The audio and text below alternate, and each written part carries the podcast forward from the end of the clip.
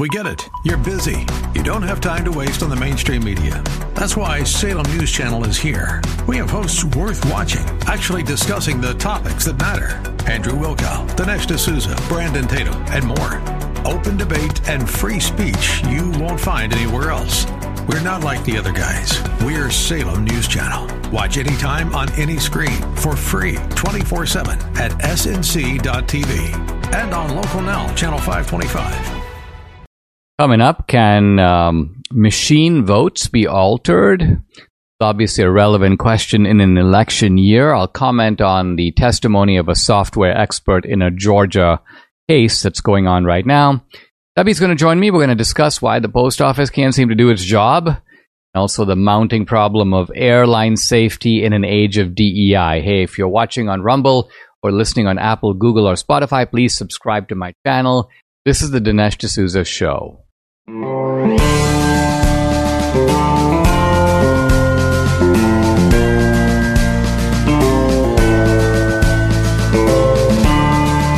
America needs this voice. The times are crazy. In a time of confusion, division, and lies, we need a brave voice of reason, understanding, and truth. This is the Dinesh D'Souza Podcast. I want to talk about all this crazy voter business that is going on in Georgia. Certainly, there's the Fannie Willis case, which I'll say a word about. But there are also some Georgia cases in the courts that go back to the twenty twenty election. They're being adjudicated. The system has been moving slowly. And I suppose there's a little part of us that goes, well, what's the point? Uh, when it mattered, this stuff wasn't really being looked at. What's the point of looking at it now? I suppose the answer is that it would be nice to get some clear adjudication, some vindication on a legal level. And that's because people continue to say, and the media continues to say, well, there were sixty cases about voter fraud and all of them were thrown out of court. Well, the, the real question is why in those sixty cases were most of them, the vast majority, just dismissed without any adjudication at all. It's kind of like saying that that that you have a particular issue being adjudicated, the case was thrown out, and they never looked at the underlying issue to see if what was alleged to happen did in fact happen. The classic example, of course, was the Texas case, which was dismissed by the Supreme Court on the basis of standing. In other words, you don't even have the, quote, standing to bring the case. So we're not even going to be looking at what you have to say, even though if you looked at the document, there were, there were it was it laid out in a very systematic way, at least many of the things that went wrong in the twenty twenty election. Now, in the Fannie Willis case, um, it could be that she and this guy Wade are going to get kicked off the case. That's a possibility. But the other possibility is mistrial, that the whole case is going to be uh, called a mistrial because not only did Fannie Willis not get Fulton County authorization to appoint a special prosecutor to make this kind of sweetheart deal, and I use the term in the double sense of the word, um, with, Na- with uh, Mister Wade to funnel somewhere between six hundred thousand dollars and a million dollars to him. And then we have all the evidence now coming out about trips to Napa Valley, to Aruba, to Miami. And the further wrinkle on this is it now turns out that they might have used uh, COVID money. So money that's in the criminal justice system for COVID has been illegally diverted to create a slush fund for Fannie Willis to be able to pay um Wade and also the couple of the other lawyers, but Wade got the lion's share of the money. So this is a big, this is a big deal. We're probably going to get some clarity about it in, in February.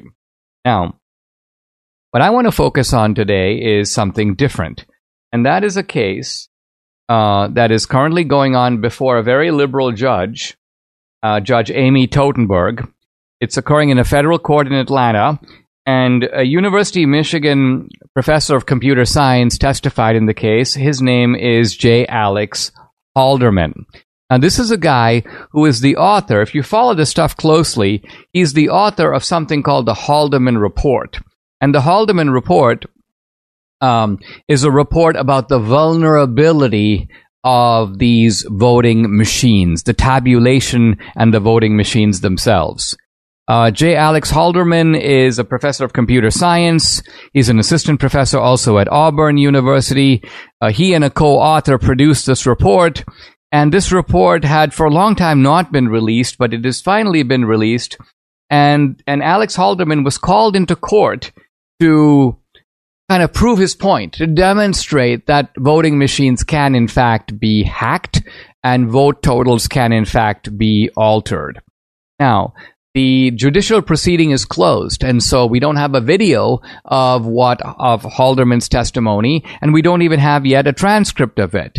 So the Gateway Pundit, which is reporting on this, talked to a reporter, a Georgia reporter named Amber Conner, who's in the courtroom, and she described what's happening in the courtroom. And what happened in the courtroom is that Halderman basically asked the defense attorneys in the case to let him borrow their pen.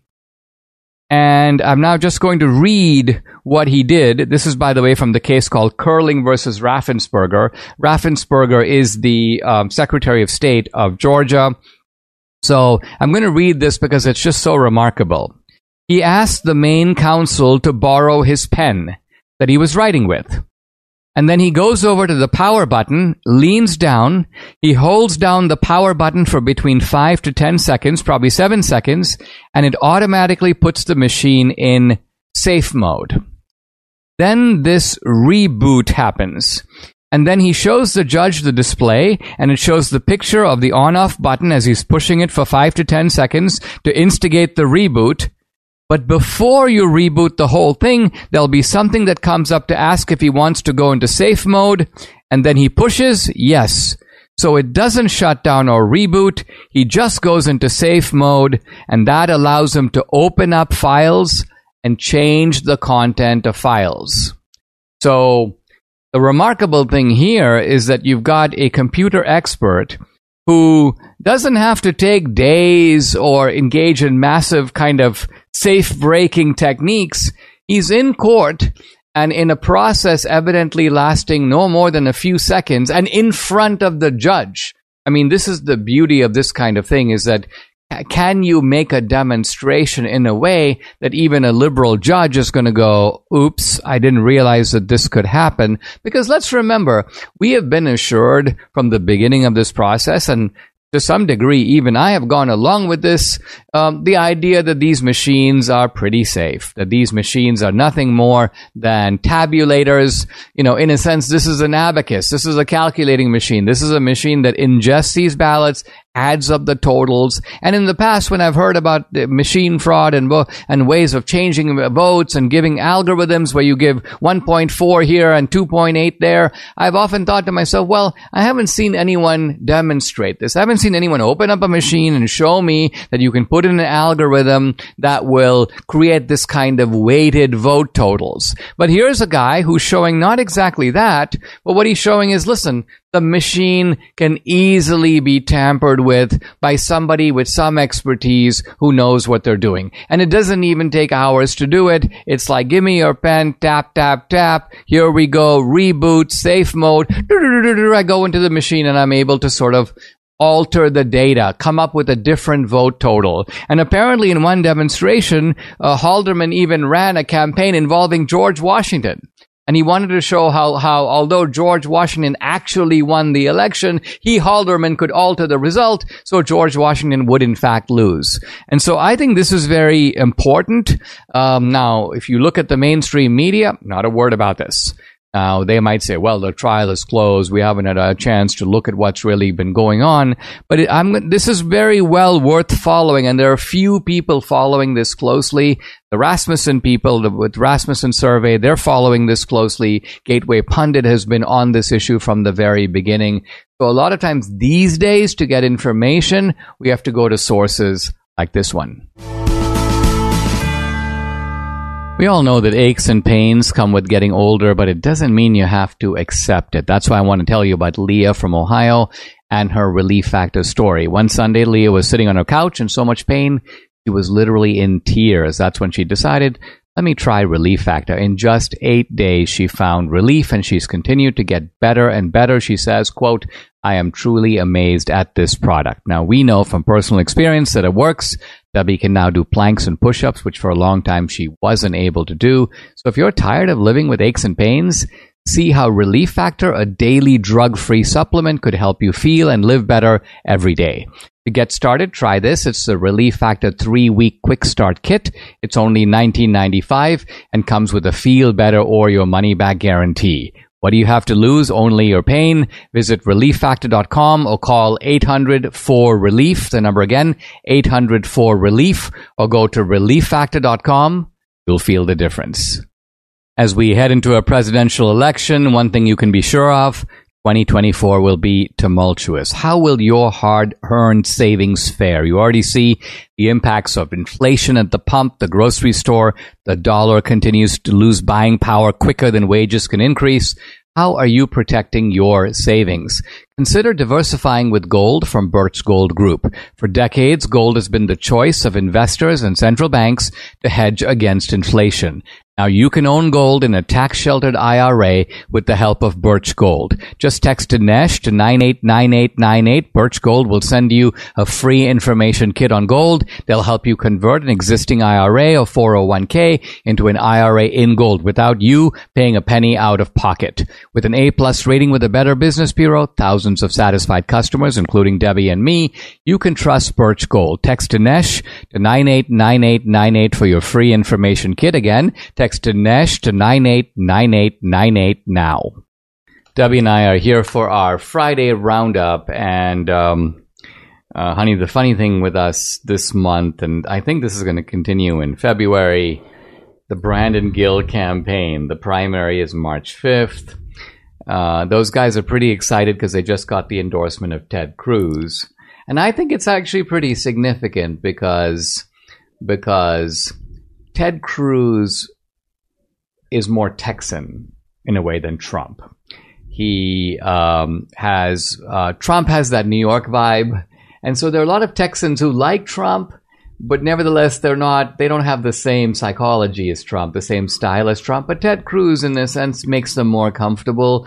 He represents maybe a little more establishment strain, but yet he's conservative. This is, Ted Cruz is not a moderate or in, certainly in no way a rhino. And so I think it, It fits Brandon because he has, on the one hand, he's got a Trumpian MAGA strain, but on the other hand, he's a mainstream conservative, as as, mm-hmm. as I think you and I are also. And so this should really help him, I think, in positioning in this race. Mm-hmm. Well, in Texas, it's very important to have Texas support. Uh, Texans are very um, myopic when it comes to their I mean, candidates. They're, they're very proud, you know, of their state. Proud of their state, yes. And so endorsements, and I've told you this all along, endorsements in general don't mean a whole lot to the people that are going to the polls that have, that don't have any clue as to who the candidates are. They just go that day. They get the literature that they that people give them there at the voting uh, site. And that's who they vote for. They have a voter guide. They go through the voter guide. That's who they vote for. So, although I know Brandon gets really excited about these endorsements, for the most part, the important endorsement is the endorsement of the voter. Well, so yeah. that's that's but the I one think, that counts. You know, I think their goal is to take these endorsements and, well, they've already sent out a big mailer with the Trump endorsement. So the idea would be to have a gallery of endorsements and say to people, look, these are the conservative leaders you trust, and they've endorsed Brandon Gill. Yes. Um, yes. And true. Not to mention the fact that I think they've put in a request to Trump and maybe to Cruz to record a video saying yeah. that they endorse. Well, so that be, they would then nice. use that as yep. part of their commercial. Yeah, that would you know? be so nice. That would be. And just just a little uh, F Y I side note: we do not endorse candidates in the primary. So I know you get asked a lot, "Hey, can can Dinesh endorse me?" Blah blah. blah.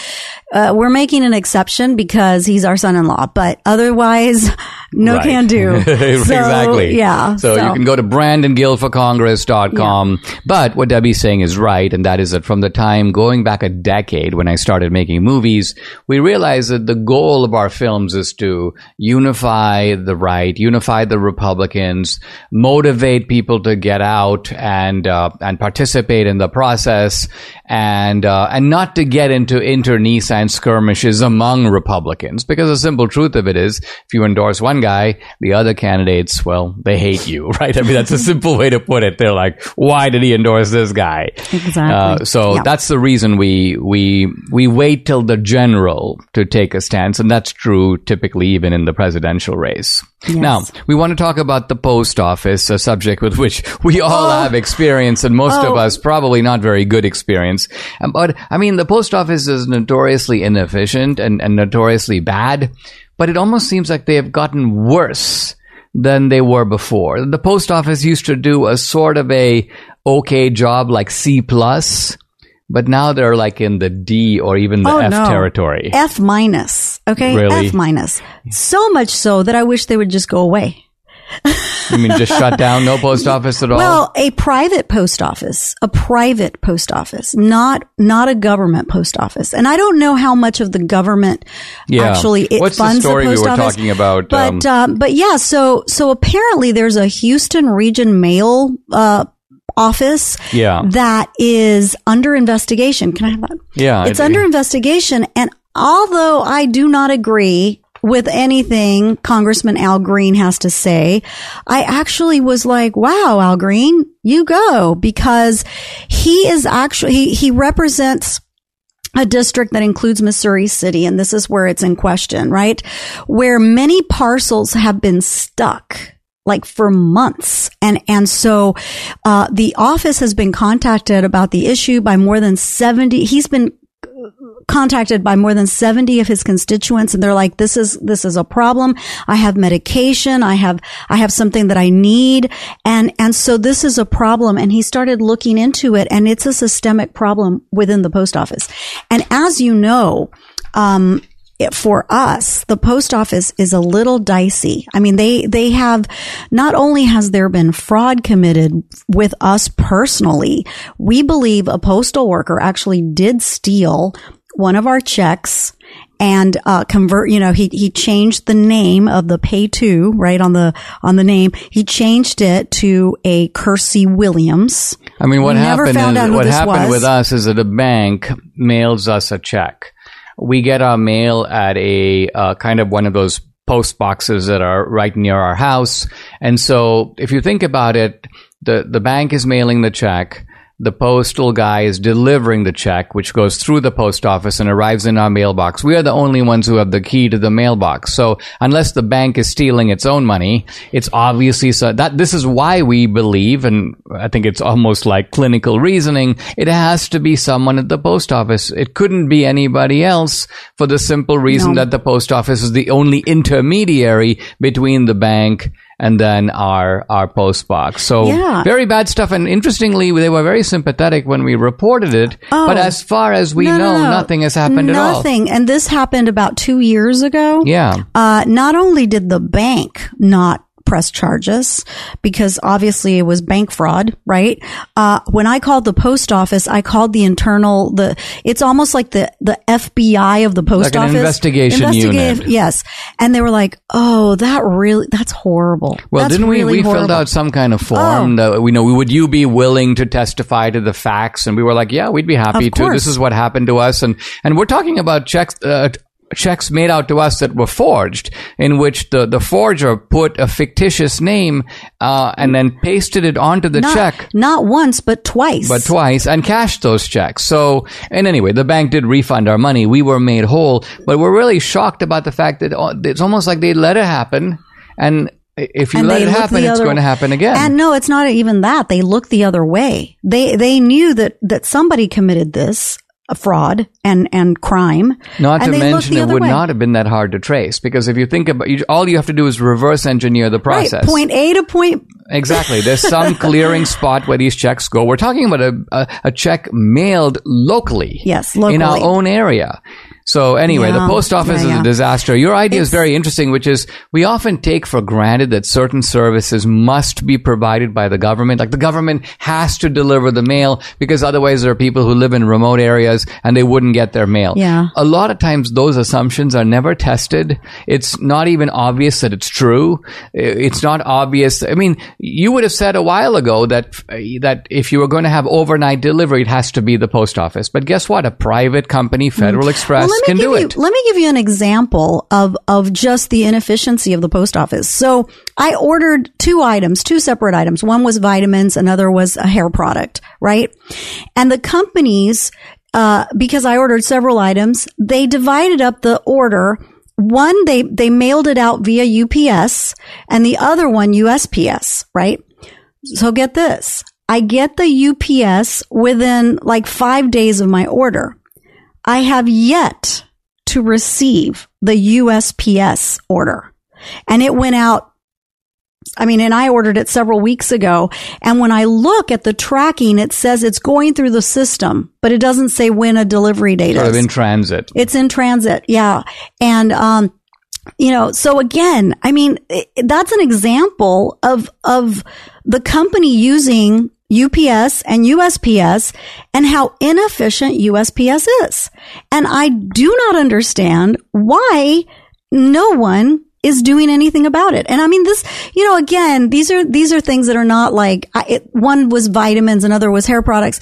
Okay. They're not life, you know, life needing items, right? But there are people, in fact, in, in this, um, in this report with the Missouri City post office, there are people that have not gotten their life saving medications. You know, I think we're dealing with a bigger problem here, and and this is a problem that I just um, have noticed over the last really couple of decades, and that is the quality of service. This is certainly true of government service, but it's also true of private sector. By and large, essential things that you could get before and were delivered to you, or you could buy them easily. They were easily available. The service was really good. From getting your car serviced to getting uh, uh, your passport renewed to going to a grocery store to buying shoes, the quality of American service, which was a notch better. I mean, it was it was way ahead of the third world, but it was better than other con- other industrialized countries as well. And I don't think that that's true any longer. In fact, arguably, it's much worse. When these days, when people go to other countries, they go to Iceland, they go to Copenhagen, they come back and they're like, wow, people are polite. The quality of service is better. I went to the hospital. I was treated immediately. And so, in other words, we're seeing uh, the cultural decline we talk about, which is measured in certain indexes, is, I think, seeping more broadly into the society. The country is just going down, and you see it across the board. So the post office is a glaring, hideous example. Example, yeah. But there are many other examples, yeah. unfortunately. Mike Lindell and the employees of MyPillow want to thank my listeners for all of your continued support. To thank you, they're having an overstock clearance sale right now for the best prices ever when you use promo code Dinesh, and you get free shipping on your entire order. Get fifty percent off the new MyPillow two point oh and the brand new flannel sheets they just got here. They won't last long. You can get six-pack towel sets for just twenty-nine ninety-eight and take advantage of the free shipping on the larger items, mattresses, mattress toppers, one hundred percent made in the U S A, on sale for as low as ninety-nine ninety-nine. Everything is on sale, the brand new kitchen towels, the bath towels, but also the dog beds, the blankets, the couch pillows, and so much more. To get the best specials ever, go to my pillow dot com, use promo code Dinesh, or you can call eight hundred, eight seven six, zero two two seven. Again, it's eight hundred, eight seven six, zero two two seven. Get free shipping on your entire order while supplies last. With each year that passes, the term health goals takes on more and more importance for Debbie and me. In our younger days, feeling great and feeling healthy was just something we took for granted, but now it's become an active goal in our life, and that means we do specific things to help us get there. One of the things we do is this. We take Balance of Nature, fruits and veggies in a capsule. Why did we choose Balance of Nature? Many reasons. Probably one of the most important is that they are always made from whole food ingredients. Have you started getting more serious about your health goals like we have? I strongly urge you to check out Balance of Nature, whether you order online or call them direct. You must use promo code America to get the special offer, thirty-five percent off. The number to call, eight hundred, two four six, eight seven five one. Again, it's eight hundred, two four six, eight seven five one. Use discount code America. You can also go online at balance of nature dot com. When you use the discount code, you'll get thirty-five percent off. There's a uh, another another report about uh, airline safety issues in the news. You want to give people the details? Yeah, this was last week, and uh, a N- NYC bound flight Which was, airline? was canceled. I believe it was Virgin. Yeah, Virgin. Uh, Virgin, British, yeah, Virgin, whatever it's called, Virgin Air. Yeah, Virgin yeah. Air. So uh, apparently a passenger uh, and his girlfriend were sitting by the wing, and he looks at the wing, and he notices that there are like six bolts missing on the wing. Oh. So he sees that there's bolts and then there are no bolts. And he kind of like looked at it like, uh, am I really seeing what I'm seeing? I mean, it's, you know, a little creepy, right? So he, I think, discusses it with the girlfriend or whatever. And she's like, well, you know, should you say something? Yeah, you know. So anyway, they finally tell the flight attendant the problem. And she quickly goes and tells the captain. And apparently they stopped the flight. And the captain gets the, the engineers to go out there to look at the, at the wing.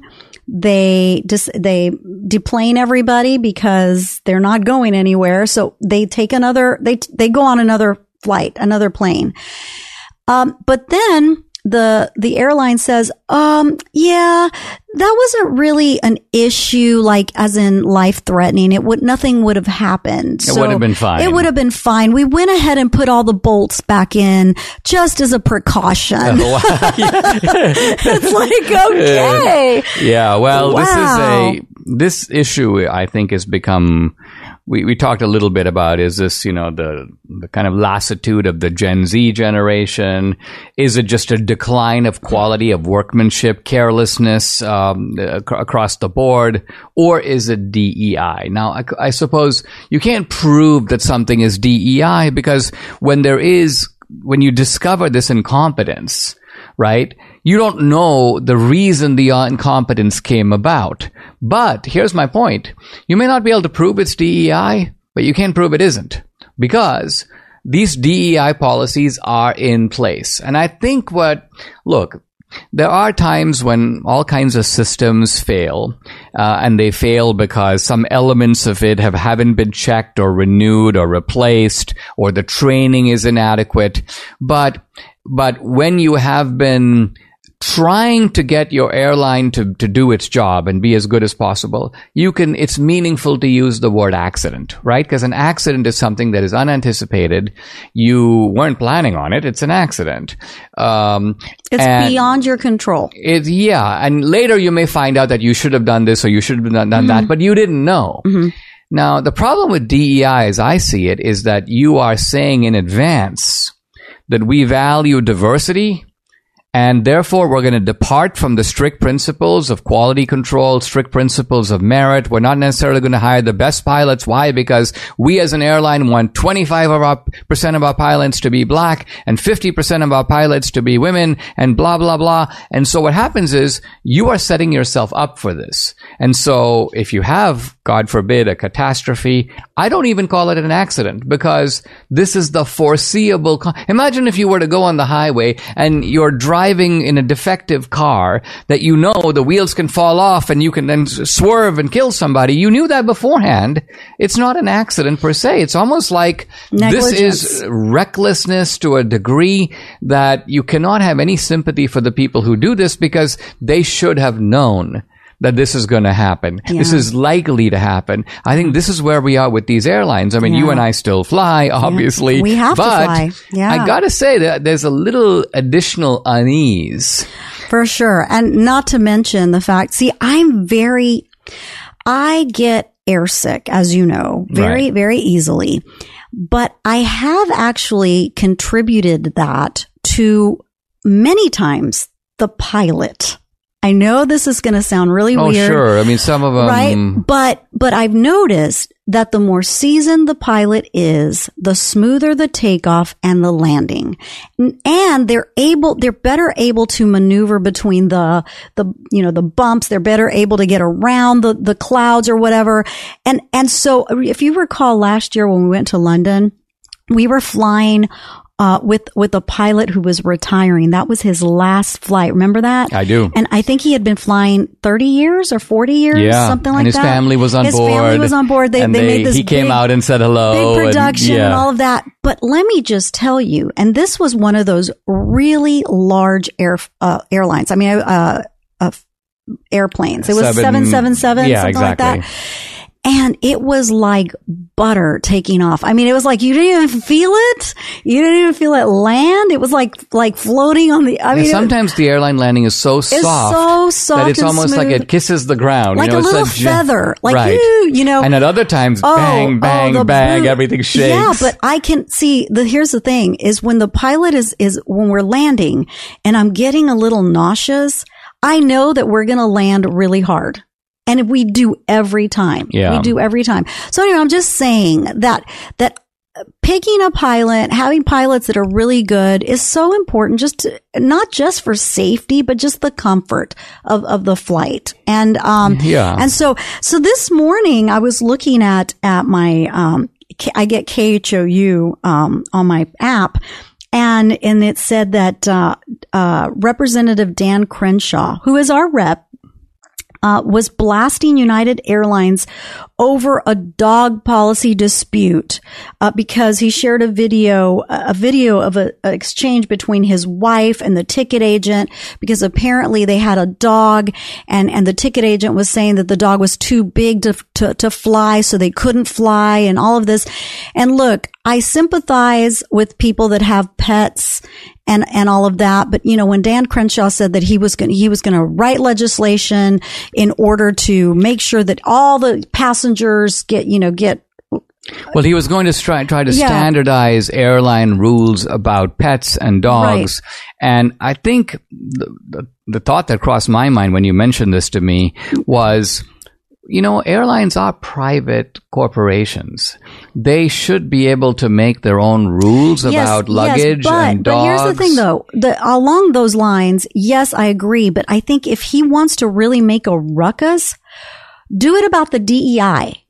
Do it about the fact that, that the airlines are not safe overall right now, that we're having a lot of issues. Don't do it about something that affects only a few passengers, whereas the other affects every passenger.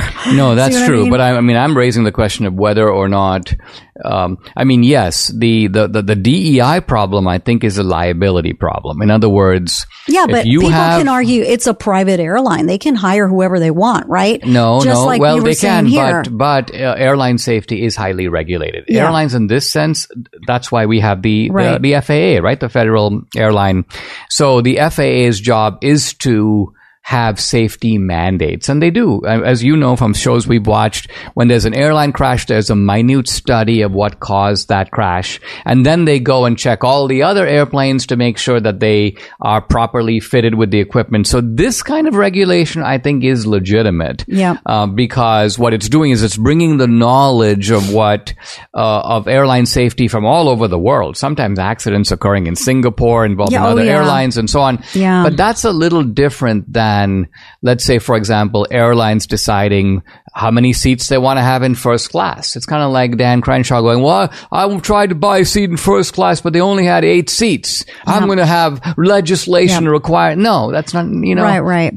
Well, no. In a what, free market, airlines should be right. able to have two seats in first class or no seats yeah. in first class or have the whole plane be first class. That's up to them. Yeah. Well, if Dan's watching this, um, I think we should talk to him about, hey, let's, let if we're going to make a ruckus. Well, I mean, the, his, you know, his complaint on the face of it it. Yeah. I mean, it does look like also he was trying to get this adjudicated with United. And, and I think part of his point and part of what made him really mad is the rudeness yeah. of these guys these days, where you got people working for the airlines. And by the way, this is just as true of people working in other areas. But didn't he talk to the C E O or didn't he talk well, to no, somebody high Well, no, he talked to up? some vice president yeah, yeah. Who, who was so apparently... Was a, he didn't just talk to management, like lower management. It was, it was upper management. Right, yes. And I think he felt that they, they you know, disrespected him yeah. and he's a congressman and so on. But I think the point that we're trying to make here is that, well, certainly with the country in the shape it is, we've got bigger problems than you not being able to take your dog on a flight.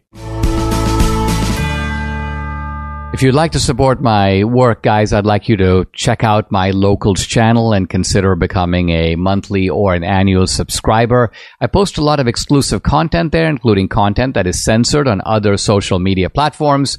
On Locals, you get Dinesh Unchained, Dinesh Uncensored. You can also interact with me directly. I do a live weekly Q and A every Tuesday tonight.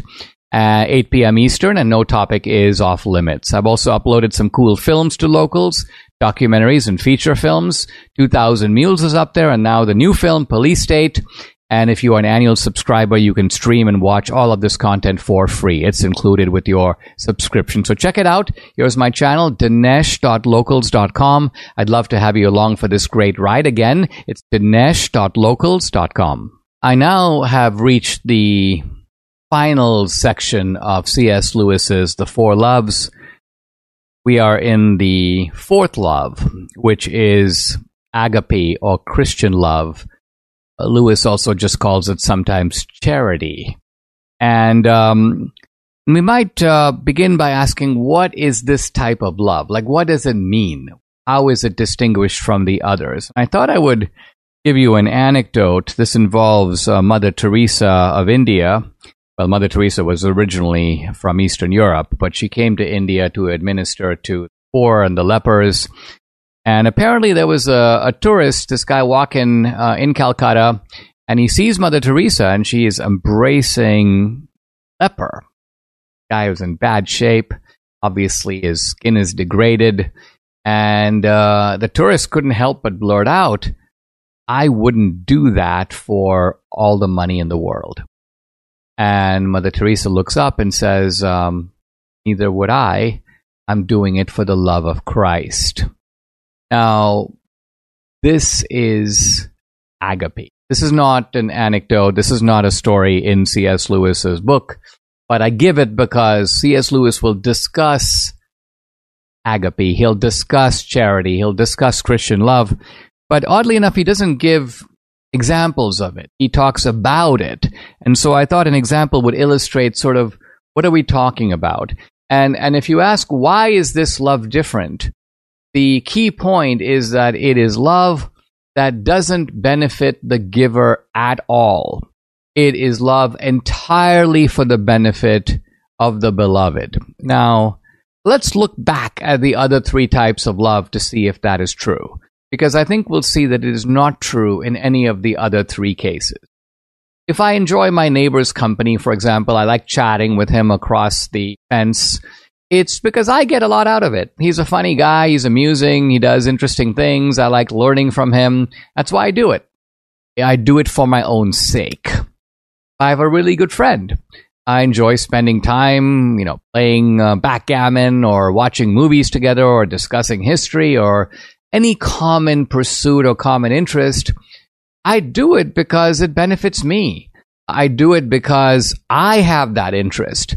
And so having someone else in the same camp sort of fortifies, reinforces, builds up my level of interest, gives me a way to share my thoughts about the things that interest me. And that, and so friendship is built on that mutual pursuit of the same goal, but it's a goal in the interest of both the pursuers.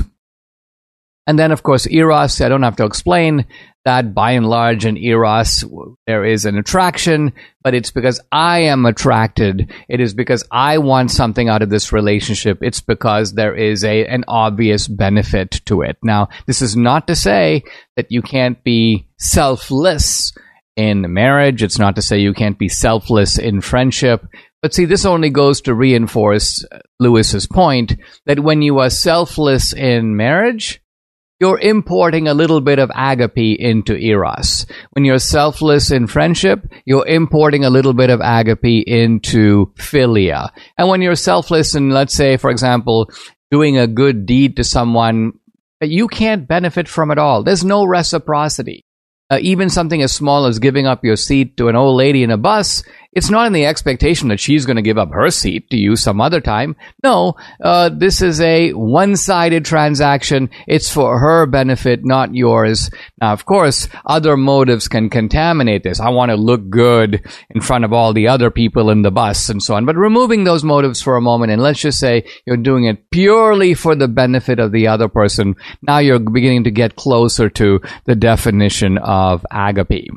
And Lewis begins the chapter by making a point that, well, he refers to a poem written by a guy named William Morris, and the poem is called Love is Enough. And Lewis begins in very much his characteristic mode by saying, my message in this chapter is the opposite. Love is never enough. Uh, in other words, none of the natural loves. And he's, he, he calls the first three of the four loves the natural loves. Why? Because you don't have to be a Christian. You don't have to be particularly charitable. Um, you can have those other loves um, just in a natural human sense. Anybody can have them. It doesn't mean anyone does have them. Someone could have no friends, for example. Um, but nevertheless, it is possible for anyone to have them. Uh, but Lewis's point is that these natural loves are not self-sufficient. Now, he says that's not that's not a bad thing. Now, he says, I'm not, like, diminishing them by saying they're not self-sufficient, because things can be really good and yet not self-sufficient. He goes, for example, if you're looking at a garden, a beautifully manicured garden with trees and plants and so on, he goes, that is something that is natural. Uh, it grows in nature. In fact, the garden wouldn't exist without nature. Who produces the trees? Who produces the seeds? Who produces the plants? Well, the answer is God does. Uh, it's it's this occurs in nature. But then what do human beings do? Well, they come around. They kind of build a little fence. They do some pruning, some cutting, some planting. So the human effort is necessary to make the garden into a garden. Now, the human effort, Lewis emphasizes, is... is supplementary to what nature is doing. Nature's doing the main work, because what's the what's the main content of a garden? Well, it's shrubs and it's trees and branches and flowers and plants, and human beings didn't create those things, not at all. But the human effort is to is to sort of put them together and maintain them. And uh, and so this is what Lewis is getting at, is that the natural loves are really good. They a sort of approach divinity in a certain way, but they don't get there. To get there, you need the fourth type of love, and that is this love that is called that is called agape. And um, and um, once Lewis has raised this topic, he doesn't hesitate to say that not only is agape necessary to fulfill the promise of the other loves, to make the other loves deliver what they promise. Um, but agape is really the best of all the loves. And when forced to choose, uh, it should always be agape over the others. Now, Lewis realizes that this is going to be somewhat uh, unpopular to say, but he says it is sort of the scriptural thing to say, and he goes into it. He starts by saying, the Bible, even though it talks a lot about love, every now and then unexpectedly it drops, let's call it the H word. And the H word is hate. And it drops it in really surprising contexts. Uh, if a man come to me and hate not his father and mother and wife. Um, um, Esau, uh, Jacob did I love, but Esau did I hate. Right away, you're sort of startled. God hates Esau? Why? What did Esau do that, is that, that somehow brought the hate of the God of the universe? And it's pretty clear in the biblical context that hate doesn't mean what we think of today. He hates speech. You know, he's a hateful person. Uh, hate simply means God rejects. God doesn't choose. God goes in a different direction. So if you look at Esau and Jacob, for example, Lewis makes the point that actually Esau had a better life uh, than Jacob. Jacob had trials, he had tribulations, he had disappointments. If you look at it in an earthly way, Esau actually came out ahead. So what does it mean to say that God hates Esau? Uh, and the answer simply means this, that for all his disappointments and travails and so on, it was Jacob who had the ancestry of the Lord. In other words, it was Jacob who became the patriarch. Jesus ultimately came out of the line of Abraham, Isaac, and Jacob. So Esau was rejected, but not rejected in the sense that God didn't love Esau. God rejected Esau as a man. Esau is in hell. Not at all. There's no implication whatsoever that this is what happened to Esau. It simply means that when God had to choose the, the, the patriarch, he chose Jacob. He did not choose Esau. And so Lewis is, is going to all this to make the point that when the, the uh, an agape comes into contradiction with the other loves, and that can happen. Uh, usually, agape simply reinforces, fertilizes, builds up the other loves, but there are times when Christian charity requires you to do X. Uh, let's take, for example, something like a, a person who is called to be a missionary uh, and to preach the gospel and serve people. Let's just make it extreme in another, in a faraway country, among the Maoris or among the Aborigines of, of New Zealand or Australia. But this person has some responsibilities at home, um, and yet this calling is, let's call it calling to agape, clashes with these other duties. Or think of the opening scene in The Pilgrim's Progress, where Christian, who is the, the main character, um, goes to see this guy called Evangelist, and it's because he's seeking eternal life. He's seeking a life of love and charity, uh, and his family objects. That's um, that is uh, both Storgi uh, and Eros. His wife is there. She objects. The neighbors object. His friends show up and object. So all the other loves are clamoring and saying, "No, don't go for agape. You've got you've got us. You've got your life over here." And and what does um, what does John Bunyan write? He writes that Christian put his fingers in his ears. So, in other words, made himself deaf to all these other cries and ran headlong into the street shouting, "Life, life, eternal life." Again, um, this is not a an example that's given by C S. Lewis. I'm pulling it out of Bunyan's The Pilgrim's Progress, but it makes the point that when agape is conflicts with the with the other loves, always choose agape. Uh, agape is really the love that is distinctive to God. In fact, Lewis makes the point that if you look at the other loves, they they are given by God. All love comes from God, but they don't resemble God's own love. God himself, even though he sometimes says, "I'm God the Father," God doesn't relate to us. God, God does not have the same need that a father might have, or the same, um, God does not relate to us like a friend. God certainly doesn't relate to us in a purely erotic sense. So God is defined by agape, and that, Lewis says, is ultimately the greatest love, the love that makes all the other ones complete. Subscribe to the Dinesh D'Souza podcast on Apple, Google, and Spotify, or watch on Rumble, YouTube, and Salem Now dot com.